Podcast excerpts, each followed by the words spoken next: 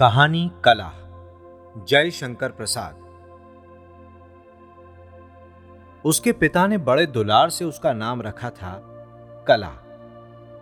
नवीन इंदु कला सी वो आलोकमय और आंखों की प्यास बुझाने वाली थी। विद्यालय में सबकी दृष्टि उस सरल बालिका की ओर घूम जाती थी, परंतु रूपनाथ और रसदेव उसके विशेष भक्त थे। कला भी कभी कभी उन्हीं दोनों से बोलती थी, अन्यथा वो एक सुंदर नीरवता ही बनी रहती। तीनों एक दूसरे से प्रेम करते थे, फिर भी उनमें डाह थी। वो एक दूसरे को अधिकाधिक अपनी ओर आकर्षित देखना चाहते थे। छात्रावास में और बालकों से उनका सौहार्द नहीं। दूसरे बालक और बालिकाएं आपस में इन तीनों की चर्चा करती। कोई कहता, कला तू इधर आंख उठाकर देखती भी नहीं। दूसरा कहता, रूपनाथ सुंदर तो है किंतु बड़ा कठोर। तीसरा कहता, रसदेव पागल है, उसके भीतर न जाने कितनी हलचल है, उसकी आंखों में निश्चल अनुराग है, पर कला को जैसे सबसे अधिक प्यार करता है। उन तीनों को इधर ध्यान देने का अवकाश नहीं। वो छात्रावास की फुलवारी में अपनी धुन में मस्त विचरते थे। सामने गुलाब के फूल पर एक नीली तितली बैठी थी। कला उधर देखकर गुनगुना रही थी। उसकी सजन स्वर लहरी अब गुंठित हो रही थी। पतले पतले अधरों से बना हुआ छोटे से मुंह का अवगुंठन उसे ढकने में असमर्थ था। रूप एकटक देख रहा था और रस नीले आकाश में आंखें गड़ाकर उस गुंजार की मधुर श्रुति में कांप रहा था। रूप ने कहा, आह कला, जब तुम गुनगुनाने लगती हो तब तुम्हारे अधरों में कितनी लहरें खेलती हैं। भावे जैसे अभिव्यक्ति के मंच पर चढ़ती उतरती कितनी अमिट रेखाएं हृदय पर बना देती हैं। रूप की बातें सुनकर कला ने गुनगुनाना बंद कर दिया। रस ने व्याघात समझकर भ्रूभंग सहित उनकी ओर देखा। कला ने कहा, अब मैं घर जाऊंगी, मेरी शिक्षा समाप्त हो चुकी। दोनों लुट गए। रूप ने कहा, मैं तुम्हारा चित्र बनाकर उसकी पूजा करूंगा। रस ने कहा, भला तुम्हें कभी भूल सकता हूं। कला चली गई। एक दिन वसंत के गुलाब खिले थे। सुरभि से छात्रावास का उद्यान भर रहा था।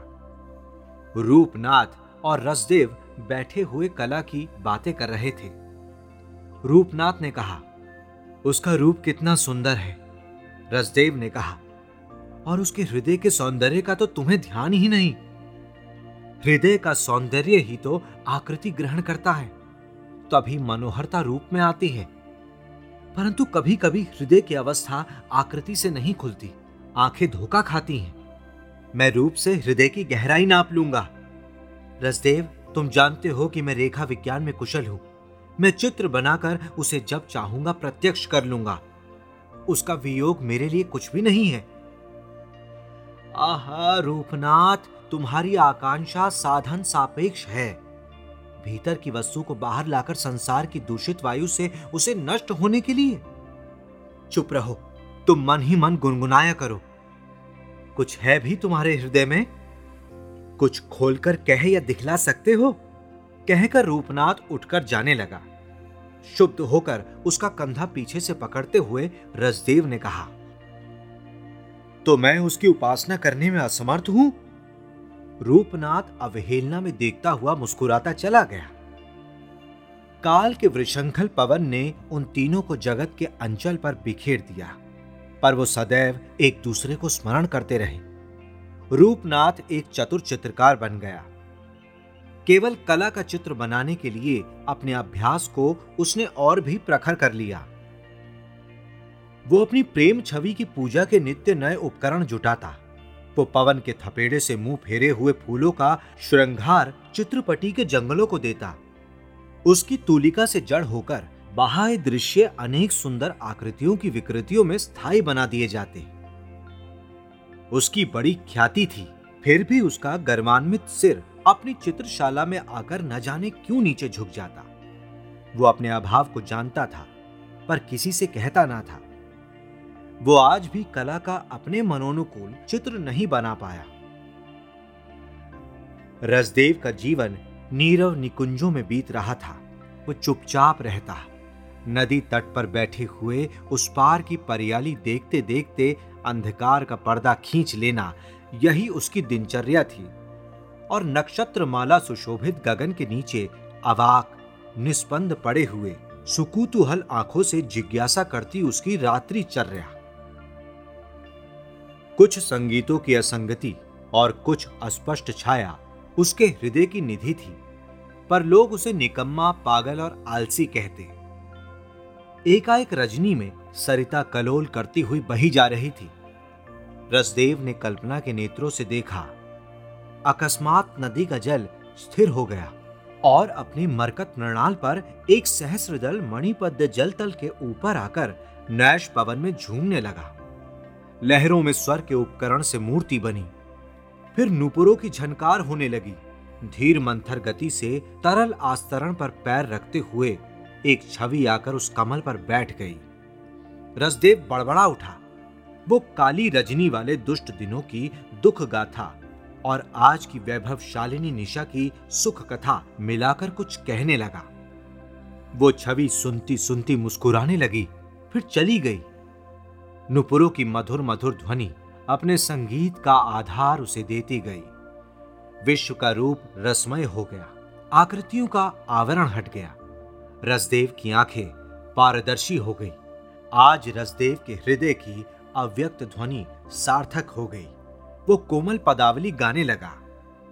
नगर में आज बड़ी धूमधाम है। जिसे देखो रंगशाला की ओर दौड़ा जा रहा है। रंगशाला के विशिष्ट मंच पर संपन्न चित्रकार रूपनाथ ठाट बाट से बैठा है। धनी, शिक्षित और अधिकारी लोग अपने आसनों पर जमे हैं। वीणा और मृदंग की मधुर ध्वनि के साथ अभिनेत्री ने यवनिका उठते ही पदार्पण किया। नूपुर की झनकारों की लहर ठहर ठहर कर उठने लगी। उंगली और कलाई, कटी और बाहुमूल स्वर की मरोड़ से बल खा रहे थे। लोगों ने कहा, देखने की वस्तु आज ही दिखलाई पड़ी। जीवन का सबसे बड़ा लाभ आज ही मिला। कितने सहृदय अपने उछलते हुए हृदयों को हाथ से दबाए थे। शालीनता उनके लिए विपत्ति बन गई थी। चित्रकार का अंधभक्त धन कुबेर भी पास ही बैठा था। उसने कहा, रूपनाथ, इसका एक सुंदर चित्र बनाकर तुम मुझे दे सकोगे? चित्रकार ने देखा, एक अतुलनीय छवि राशि। तूलिका इसके समीप पहुंच सकेगी? वो आंखों में अंकित करने लगा। सहसा अभिनेत्री के अधर खुल पड़े। नृत्य श्वास शलत प्रश्वास क्षण भर के लिए रुके। बांसुरी बज उठी। बागेश्वरी के स्वरों के कंपन की लहरें ज्योति से बिखरने लगी। चित्रकार पुकार उठा, कला! परंतु ये क्या? उसने देखा कला सजीव चित्र थी। उसकी पूर्णता स्वर कंपन के ज्योति मंडल में ओतप्रोत थी। उसने पागलों की तरह चिल्लाकर कहा, मैं असफल हूं, मैं असफल हूं, मैं इस भाव को रूप नहीं दे सकूंगा। और ये कहकर वो उठकर चला गया। कंगाल रसदेव भी पीछे के मंच पर अपने एक साथी के साथ बैठा था। उसने कहा, रसदेव, ये तो तुम्हारी बनाई हुई स्मृति नाम की कविता गा रही है। तुम्हारी रसमयी भावुकता ही इस स्वर्गीय संगीत का केंद्र है, आत्मा है। जैसे वर्णमाला पहनकर आलोक शिखा नृत्य कर रही है। संगीत में उस समय विश्राम था। अभिनेत्री ने वीणा और मृदंग को संकेत से रोककर मूक अभिनय आरंभ कर दिया था। अपने झलमले अंचल को मायाजाल के समान फैलाकर स्मृति की प्रत्यक्ष अनुभूति बन रही थी। कवि की मधुरवाणी उसे सुनाई पड़ी। कवि रसदेव ने अपने साथी से हंसते हुए कहा, इसकी अंतिम और मुख्य पदावली ये भूल गई। उसका अर्थ है, मेरी भूल ही तेरा रहस्य है। इसीलिए कितनी ही कल्पनाओं में तुझे खोजता हूं, देखता हूं, हे मेरे चिर सुंदर। वो स्मृति में जैसे जग पड़ी। उसने सतृष्ण दृष्टि से उस कहने वाले को खोजा और अपनी बधाई के फूल विजयमाला उस दूर खड़े कंगाल कवि के चरणों में श्रद्धांजलि के सदृश बिखेरने चाहे। रसदेव ने गर्वान्वित सर झुका दिया।